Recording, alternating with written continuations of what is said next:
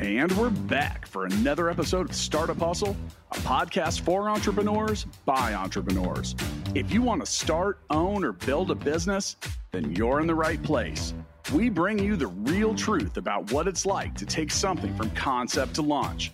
From growth, innovation, experience, failing, or winning big, we've got you covered.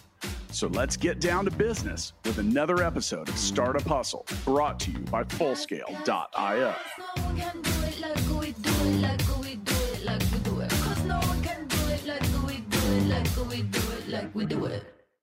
All right, friends, we are back with yet another episode of the Startup Hustle podcast. Today's episode of Startup Hustle is sponsored by Fullscale.io, helping you build a software team quickly and affordably. Thank you so much, Fullscale. Uh, I am Lauren Conaway. I'm your host and founder of Innovate Her KC. And today with us, we have an incredible thought leader in the areas of women in leadership, which if you've ever listened to the show before, you know that that's kind of my jam and I get super excited about it. Uh, so I'm really, really psyched for this conversation. We have with us Katie Steele Danner, and she is executive director of the Greater Missouri Leadership Foundation. And I just, I know that we're going to have an incredible conversation. Katie, thank you so much for being here with us today. Thank you, Lauren. I am honored to join you. Thanks for the invitation.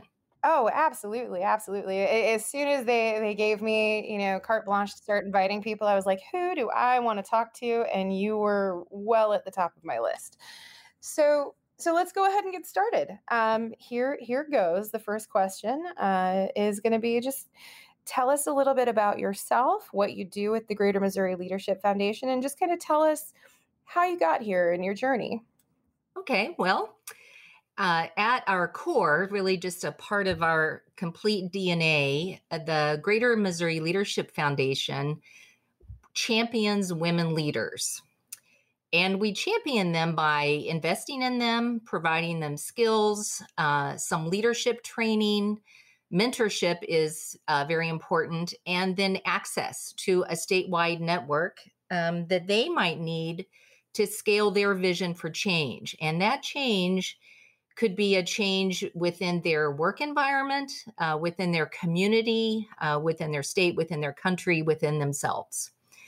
Uh, so it's really pretty incredible that um, we're talking today on the 100th anniversary of women having a full uh, fledged seat at the table because that's basically uh, been my life's journey uh, and certainly is what I'm doing now as a part of the Greater Missouri Leadership Foundation. Awesome. So, and you're now just remind me, you're relatively new to the role. Is that correct? How long have you been with the organization? So yes, your your memory is good. I am new to the role. I am not new to the organization. Um, the Greater Missouri Leadership Foundation is actually 31 years old. I was in the third class. And by class, what I mean is we have a cohort that meets throughout an entire year. And I was in the class of 1993. And since then, have served as a regional coordinator, uh, served on the board of directors. I actually was the president of the board for quite a, a while, and then have just been an active volunteer and the preceding executive director retired and moved to join her family in North Carolina. And I knew I was pivoting in my personal leadership journey and continuing to be the trailing spouse. Uh, we can get into that if you'd like to. How come I've moved all around the state? Uh, and knew that I was coming back to the greater Kansas City area. And I wanted to be involved with Greater Missouri uh, in in a more impactful way, and the door just opened. Uh, they were looking for a new executive director, and I was thrilled that they hired me last September. And we did a left seat, right seat transition as Jan Grossman, the previous executive director, uh, moved into retirement. And then I started this journey in January of this year. So throughout my life, I've I've kind of had a number of very interesting roles. Um, I never expected to be a digital event uh, uh, coordinator to be one of them because this post COVID world does not allow a women's traveling symposium to actually travel or to gather. So, we, as the rest of the world, have done, we've pivoted, and yet we're still trying to create opportunities to have women at the table. And um, we, we've we have had some great success. Over a thousand alumni uh, across the world, actually, um, and we're in our 31st class this year. That's incredible. And I, I, think one of my my favorite pieces of your journey is the fact that first you were a participant in this program and then you were a volunteer and now you're a leader. And so you've kind of experienced this program at every level that's available to you. So I, I, I doubt there are very many people who understand it, know it, and are as passionate about it as you are. That's uh that's pretty neat. It, it is neat. And, you know, there, there's another kind of a fun connection here. Um, the, the Greater Missouri program actually started as a program called Leadership Texas. And Leadership Texas was a group of women who basically wanted to open opportunities for some of their corporate um, journey and also in their communities. And along came uh, Ann Richards, who was elected governor of the state of Texas. And she really embraced the leadership Texas model and and actually used it as her notebook full of women uh, to help them to be appointed not only to her cabinet but to lots of other positions. And a couple of women that were working at the time with a company based in Dallas were transferred to St. Louis, Missouri. Uh, they worked for Southwestern Bell. And when they got to Missouri, they found that the name Leadership Missouri had already been taken by the Missouri Chamber of Commerce. So they they met over about a two year time period, just trying to figure out the nuts and bolts of, of a startup, sim- similar to what many of your listeners do, and, and certainly what you've done with Innovate Her. How how do we you know put this vision into reality? And they thought what we want to do is create a greater opportunity. And so that's where the name Greater Missouri came from. And it's been kind of funny. Some of our um, members that are in the class of 2021, our 31st class, as I said earlier, they don't know that history. They they don't even know who Ann Richards is. Um, so it's always fun to educate them that we really started with a woman that really was at the pinnacle of her career uh, before she became known to the world by that famous speech she gave at the Democratic Convention. Um, but it was really started by a group of women that got together and said, "How can we make things better?" Amazing, and and so so I mean, of course, I, have heard of Ann Richards, but it's really um, really gratifying to know that you know your organization was founded by a woman who exemplifies what you are what you're trying to achieve and, and i love that. Now so, so the question that I, I really really want to ask you and i i don't often have like super super set questions before i start my interviews because i, I want to we talked about this before we started like i want to talk to you and i want you to lead the conversation. But the question that i had that i, I pre-prepared and really want to ask you is what what lights your fire about serving women? Like why what's your internal passion that just drives you forward day over day? I guess I have always embraced the power of women supporting each other. Um, you know, in in high school, when they say um, we're we're going to give you these aptitude tests, and we want to kind of learn what your trajectory should be, uh, what you should study in college, what you should go into as a career.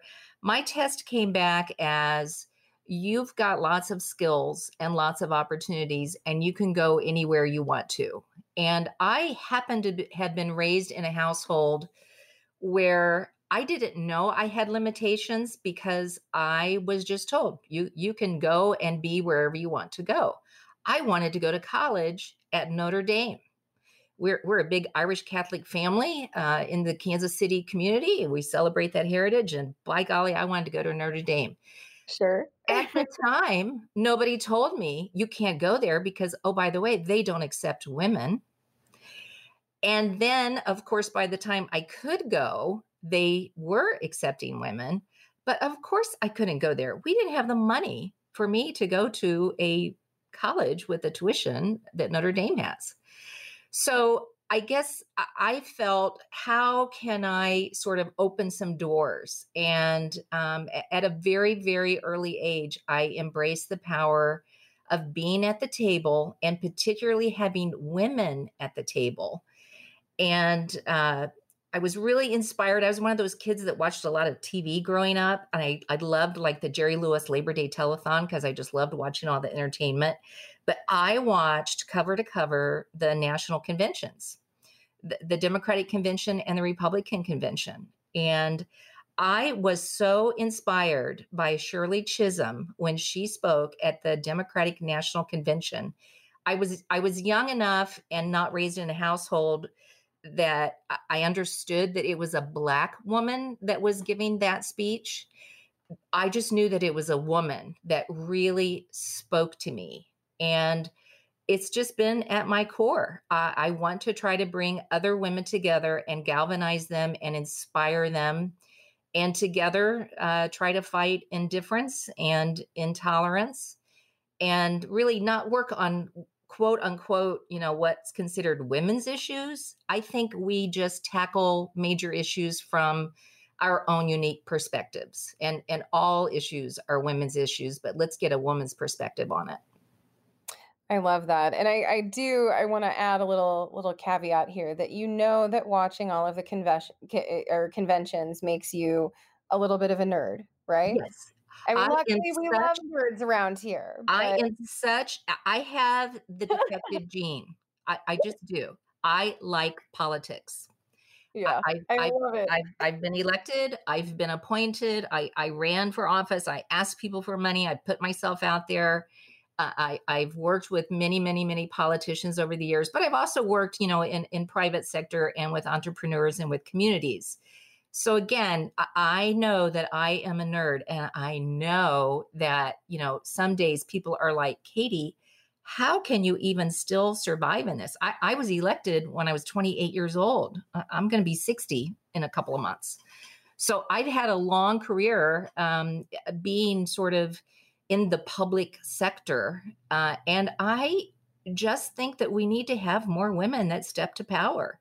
And it doesn't have to be in the elective office, but by golly, if you have a candidate that you support, you better do what you can to ensure that that candidate gets gets elected because we can see what happens with the outcome if we don't step up to the plate and and and take full, take that rightful vote uh, that was won for us, at least white women, just, um, a mere 100 years ago. Yeah. Not for not for women of color until 1965. I know with the Voting Rights Act, that's actually something that we've been talking about today uh, around the Innovate Her KC office. So yeah, uh, yeah, definitely, definitely a, a, thinker. So, so talk to us. I think you're you're kind of burying the lead a little bit here. You've you've mentioned it a couple of times, but talk to us a little bit about your experience experiences in running for office, being elected to office. Like what what inspired you? What were those processes like? Um, I, I want to delve a little bit more deeply into that because I, I think that's really really interesting. Well, we could do a whole program on that. Um, actually, I was not one of those people that someone asked me to run.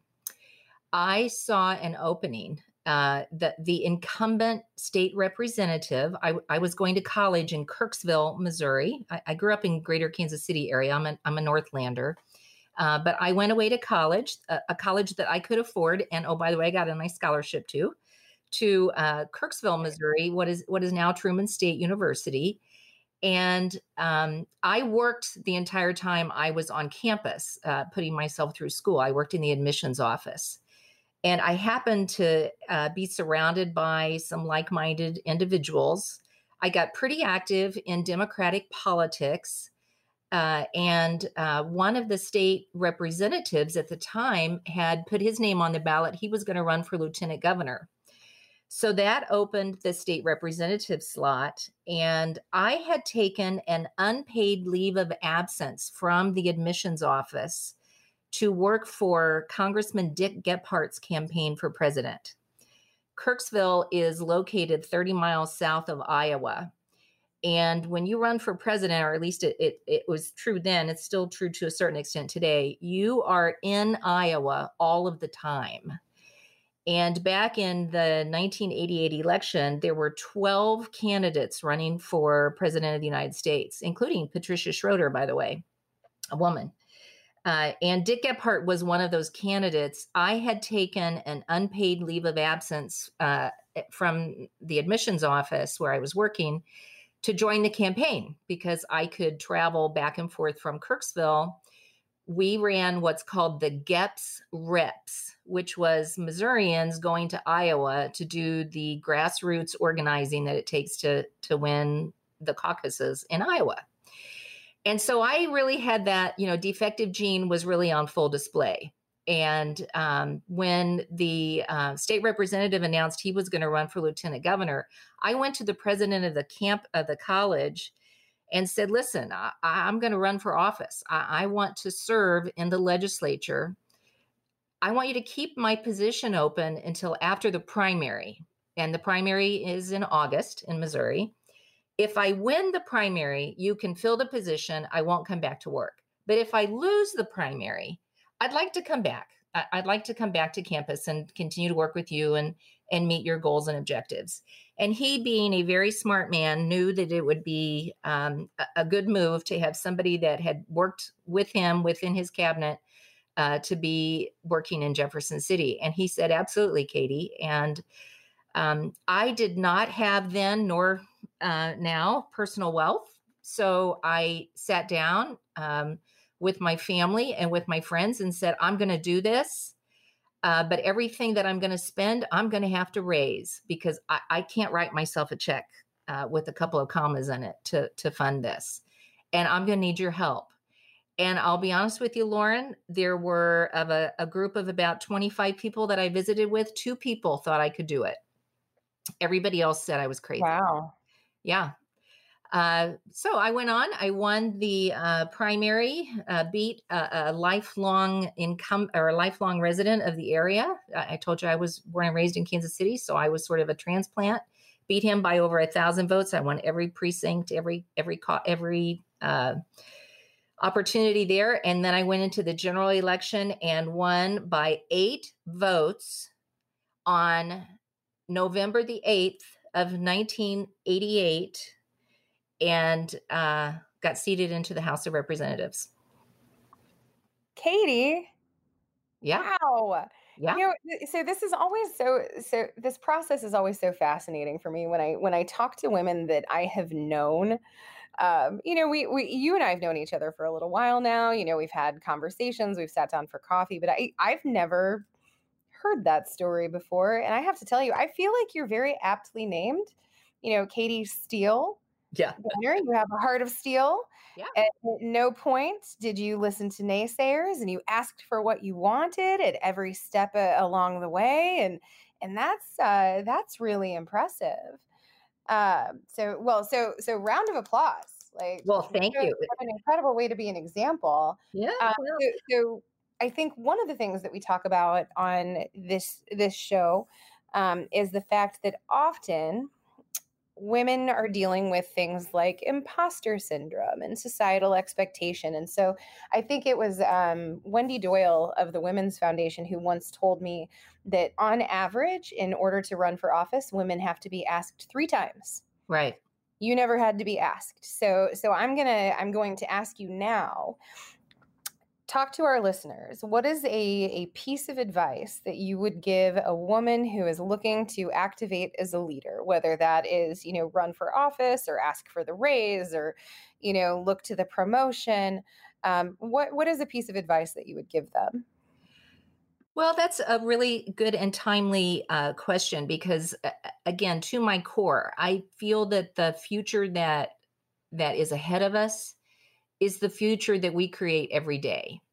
And and we the, our life begins, I guess, the day that we realize that we only get one life. So create that future um, every day in your workplace, in your family, um, where you worship, your encounters with strangers, uh, your relationship with your friends. I, I think the real work is to just imagine the life we want to be living and then draw it toward you. Um, re-examine everything that you've been taught dismiss um, those things that you don't agree with um, and try to work for consensus on those things that are going to create a uh, better future. That might mean actually running for office. Yes, yes. I, I mean, I think right now Congress is comprised of 23.7% women in a society where 50 to 51% of the population is women. Like that's that is a a problem that needs to be rectified. You know, our, our country's leadership should be reflective of our population. Right? It absolutely it should be. And, and and that's really how my my greater Missouri experience happened when I did end up being sworn into office. I, I, was 28 years old so there's that magic eight again. You can you can you know how i buy my lottery tickets what my number is. Um, right? Um, the the incumbent governor of the state um, had the absolute worst record of every governor across the country of how many women he had appointed to boards and positions. And I found out about um, Greater Missouri that was not really involved with the appointments project like the Women's Foundation that Wendy, Wendy runs is, but um, was trying to open up and and, and create um, leadership roles for women. And so I actually went through the program, as I told you earlier, in 1993. I did that as an incumbent state representative. And I did it for a couple of reasons. Number one, because I realized that although I knew a lot about uh, the Kansas City region, and of course, a lot about North Missouri. There was a whole other aspect of, of the state that I didn't know about, and issues were coming before us in the legislature that, that I needed to be better informed. And so that education aspect of the Greater Missouri journey helped me to become better informed but it also helped me to inspire others to become better involved even though maybe some of the other women that were in my class or in subsequent classes never expected to be in a leadership role. Um, I, am an i'm an example that unexpected roads can create a meaningful journey. And um, it, it, so you know there's value in being among people and there's real value in really knowing your community and looking for opportunities where maybe you can step forward and, and create some solutions. Absolutely. I, I, like you're talking and the whole time I'm just, you know, sitting on my hands so I don't give you snaps or like applaud or stand up and cheer. Um, so so so I love it. Um, and I, I I want to talk now, you know, I, I think we've kind of established a little bit about who you are as an individual. Like clearly you are just so smart and so capable and so so strong and just you are a, a fabulous example of a woman leader. Um, but now let, let's talk a little bit about tactics. So, you know, your organization, the Greater Missouri Leadership Foundation, what does what does your programming look like and, and how is it meaningful for women looking to activate as leaders?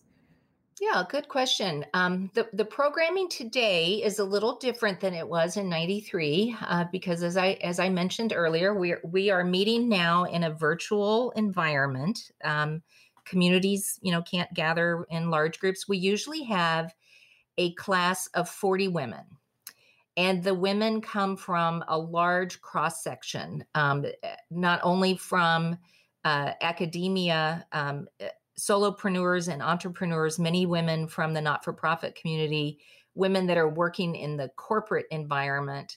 Um, they're nominated uh, either by their employer or by other alumni. And we whittle down those nominations. The board approves a class of 40, and the class meets for the first session in March in uh, Columbia, Missouri, and Jefferson City, Missouri. And we begin with sort of an internal analysis of each uh, of ourselves. And we use a program called the Strengths Based um, Assessment Tool. And uh, Leanne Taylor Knight at the DeBruce Foundation, um, who a lot of your listeners will know, Leanne, she actually leads that session as we learn what are our strengths. And then throughout the year, we try to come back to those strengths. How does that knowledge about our strengths and, frankly, our weaknesses help us through this journey? And so uh, while we're in Columbia, of course, we're talking about um, issues that are important to that community. and then we we take a really hard look at um, the judicial, legislative, and executive branches of government. But we do something that most women have never done before, and this is where it really uh, gets a little bit uncomfortable for people. We actually go through the maximum prison that happens to be located in Jefferson City.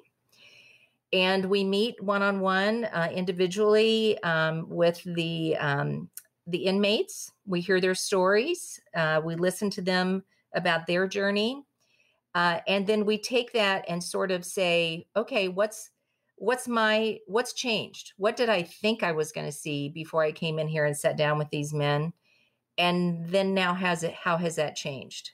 And some of the men that we visit with will never ever see any other environment but the federal penitentiary there so it's sort of a shock right there, right? Our, our first session is like, wow, this is something I've never experienced before. And then our second session leads us into sort of the urban environment. What are some issues that um, are being faced either in Kansas City or in Springfield? And this year, uh, what we did was take a look at everything through the, the COVID lens uh, Valerie Nicholson Watson is one of our very active alums, and you may know her as the president and CEO of Harvesters. She went through the program in 2004, and um, she was able to have um, her chief resource officer at Harvesters, who went through the program in 2009, Joanna Sibilian, talk about their challenges of providing nutritious food to anyone that needs it, but in this post COVID world, right? Uh, we had Joan Doherty um, on behalf of Rose Brooks. Um, Susan Miller, who's the CEO of Rose Brooks, was one of our alum from the class of 2001. And they talked about their work to keep families safe, uh, creating a safer uh, community, and in, ending the cycle of violence. But they were doing it while having to shut their facility because of COVID and um, actually uh, placing some of their um, clients in some of the empty hotel rooms across the community. Um, so, uh, along those lines, we, we also had um, Wendy um, Doyle spoke with us about the work of the, the Women's Foundation. We have partnered with them for a number of years on their appointments project because we do still have that good notebook of women that could be at the at the ready to serve um, their communities on boards and commissions. Sherry Turner with the uh, Women's Employment Network and the founder of 1KC for Women was one of our speakers. So you you kind of get the sense um, when we're in uh, Kansas City or Springfield, we we go back and forth every other year. We sort of talk about those community challenges, sort of through the um, what are the services that are provided here, but then also what are some of the solutions. And then our third session um, can really be very eye opening because we go to rural Missouri. And for the last several years, we've actually returned to where I went to college up in Kirksville. And we go on the farm. We we actually have a women in agriculture panel. Um, we um, we tour some of the meat processing that is happening in North Missouri, um, in, including a, a hog slaughtering facility um, there's also a, a bologna making facility. We look at what's happening with ethanol, and then now um, with some of the sustainable energy, with all the windmills, uh, the wind energy that is really having an economic impact, and, and it's very controversial. Um, but we, we take a deep dive into that. And then our fourth session is what we refer to as our globalization, and that's where we end in St. Louis. And uh, we've come together um, and individual strengths and individual goals. I have everyone do a, a hundred goal process where you start out with a hundred goals, and by the time we finish in November in St. Louis, they will have widowed those goals down to five actionable goals that they're going to do. And we typically go on the floor and see how airplanes are made at Boeing.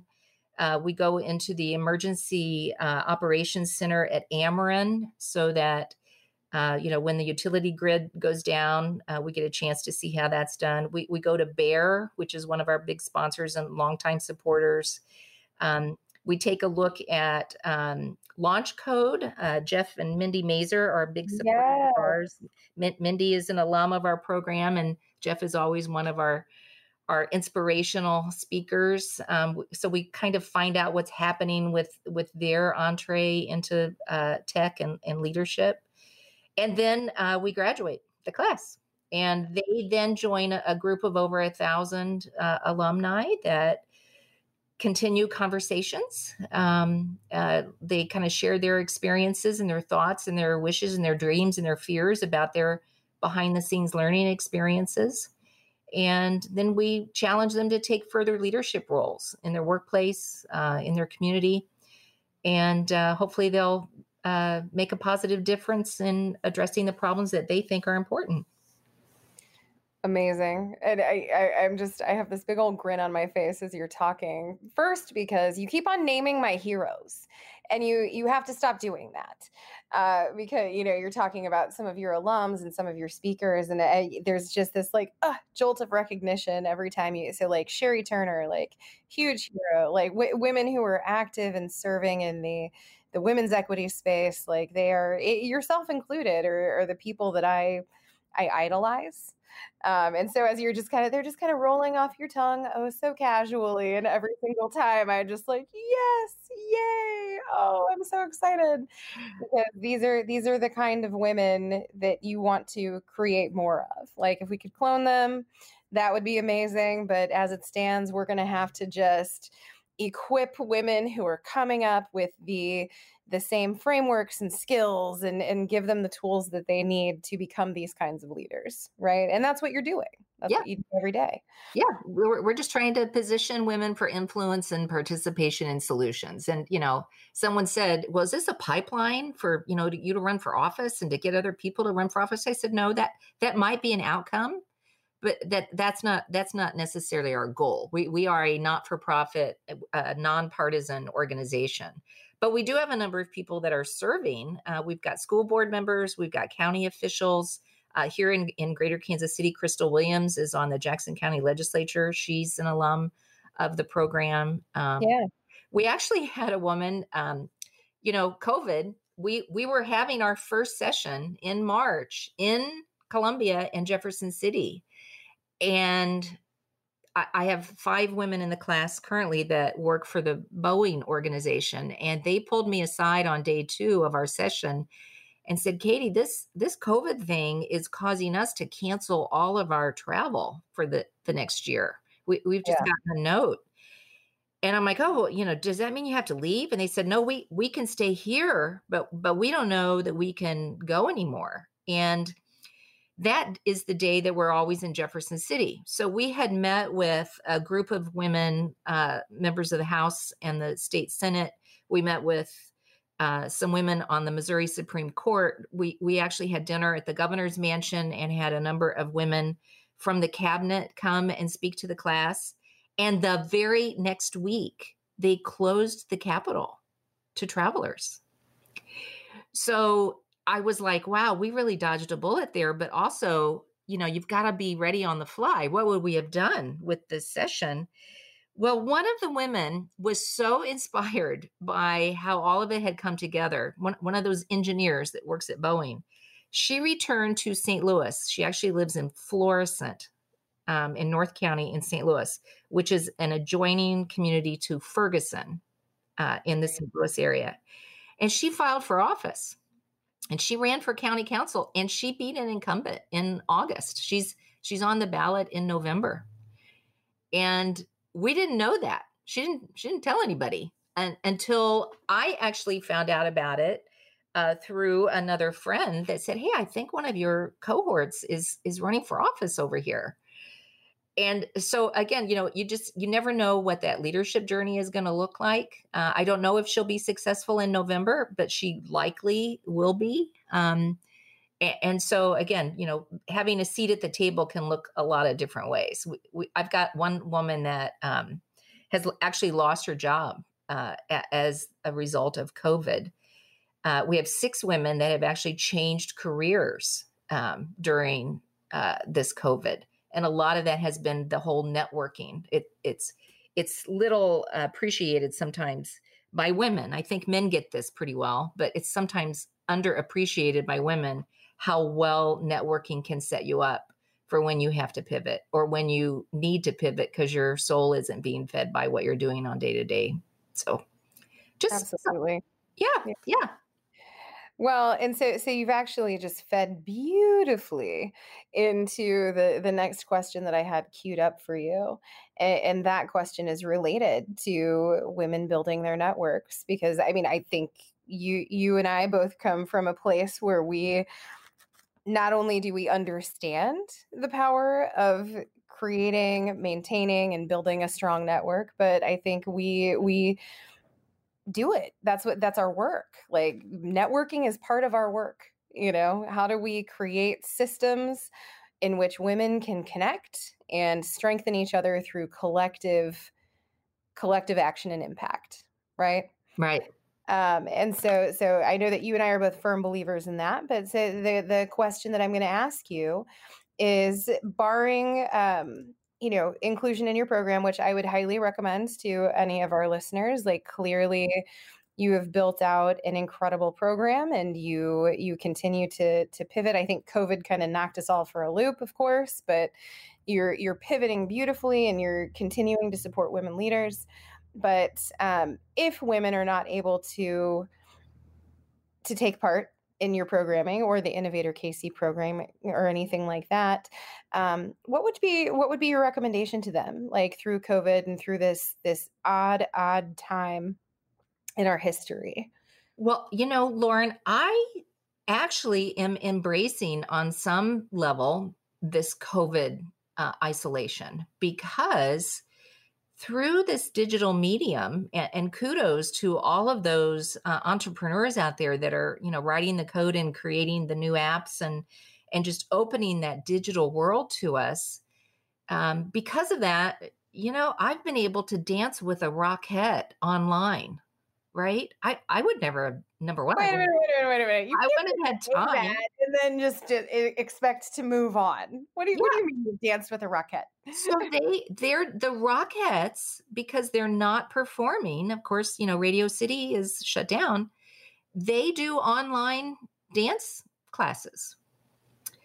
And That's so, incredible. I had no idea. I'm making a note of that. yeah, yeah. So I I would never have been able to dance with a Rockette, although as a child that was a goal. Uh, and I'm tall enough to be able to do it. I just wasn't probably talented enough to be able to do it. But you know, so like um, uh, tonight, I'm going to participate in a um, 100 year anniversary suffragette play that is being hosted by the New York Times. I would never have been able to do that.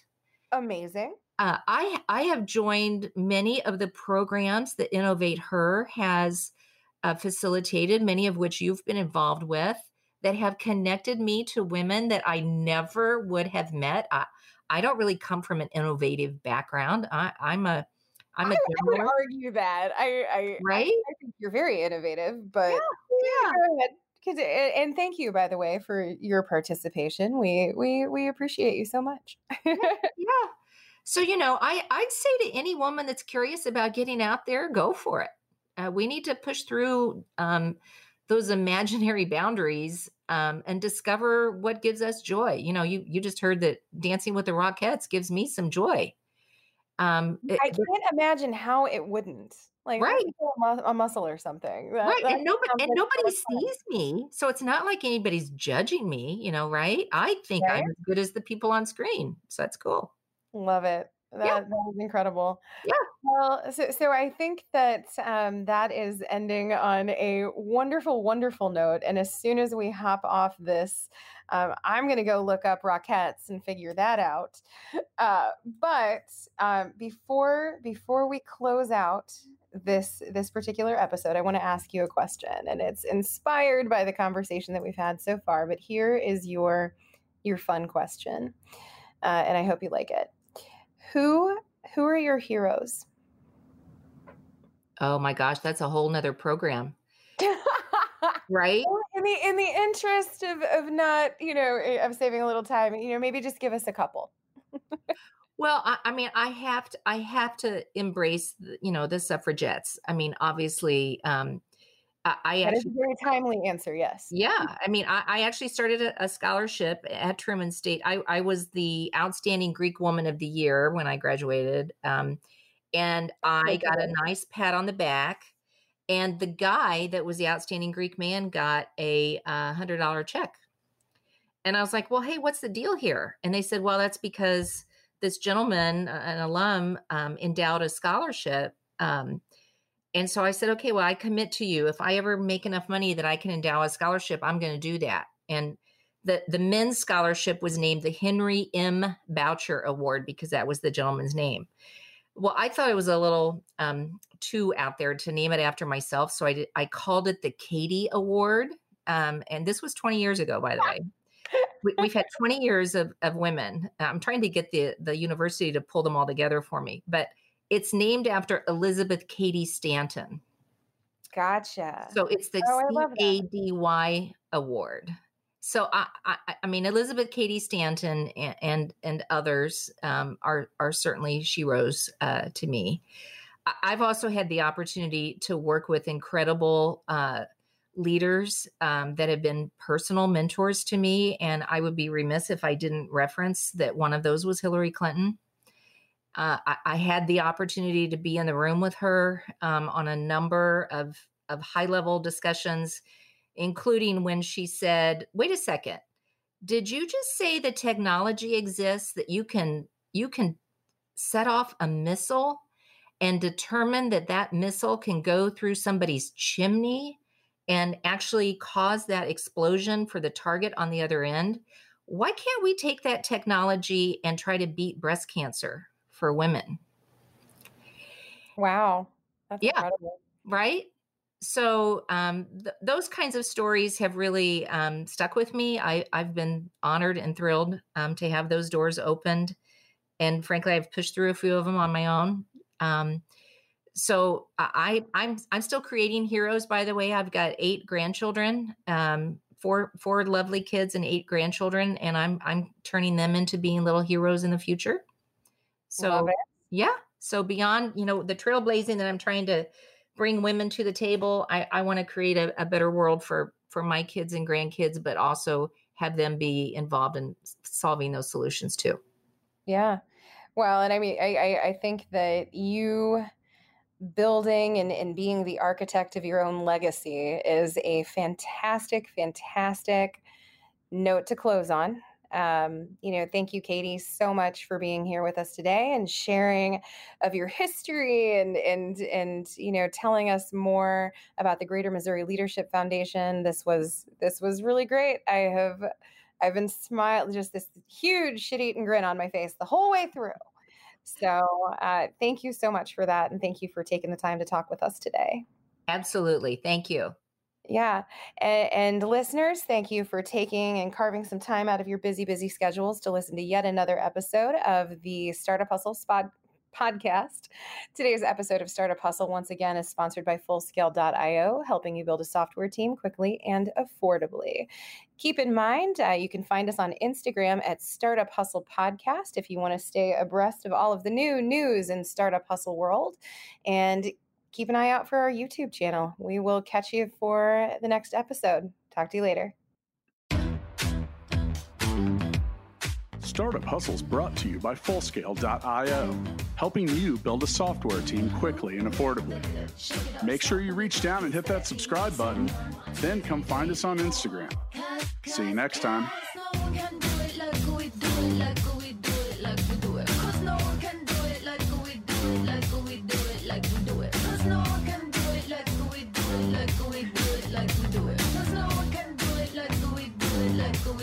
like we do it.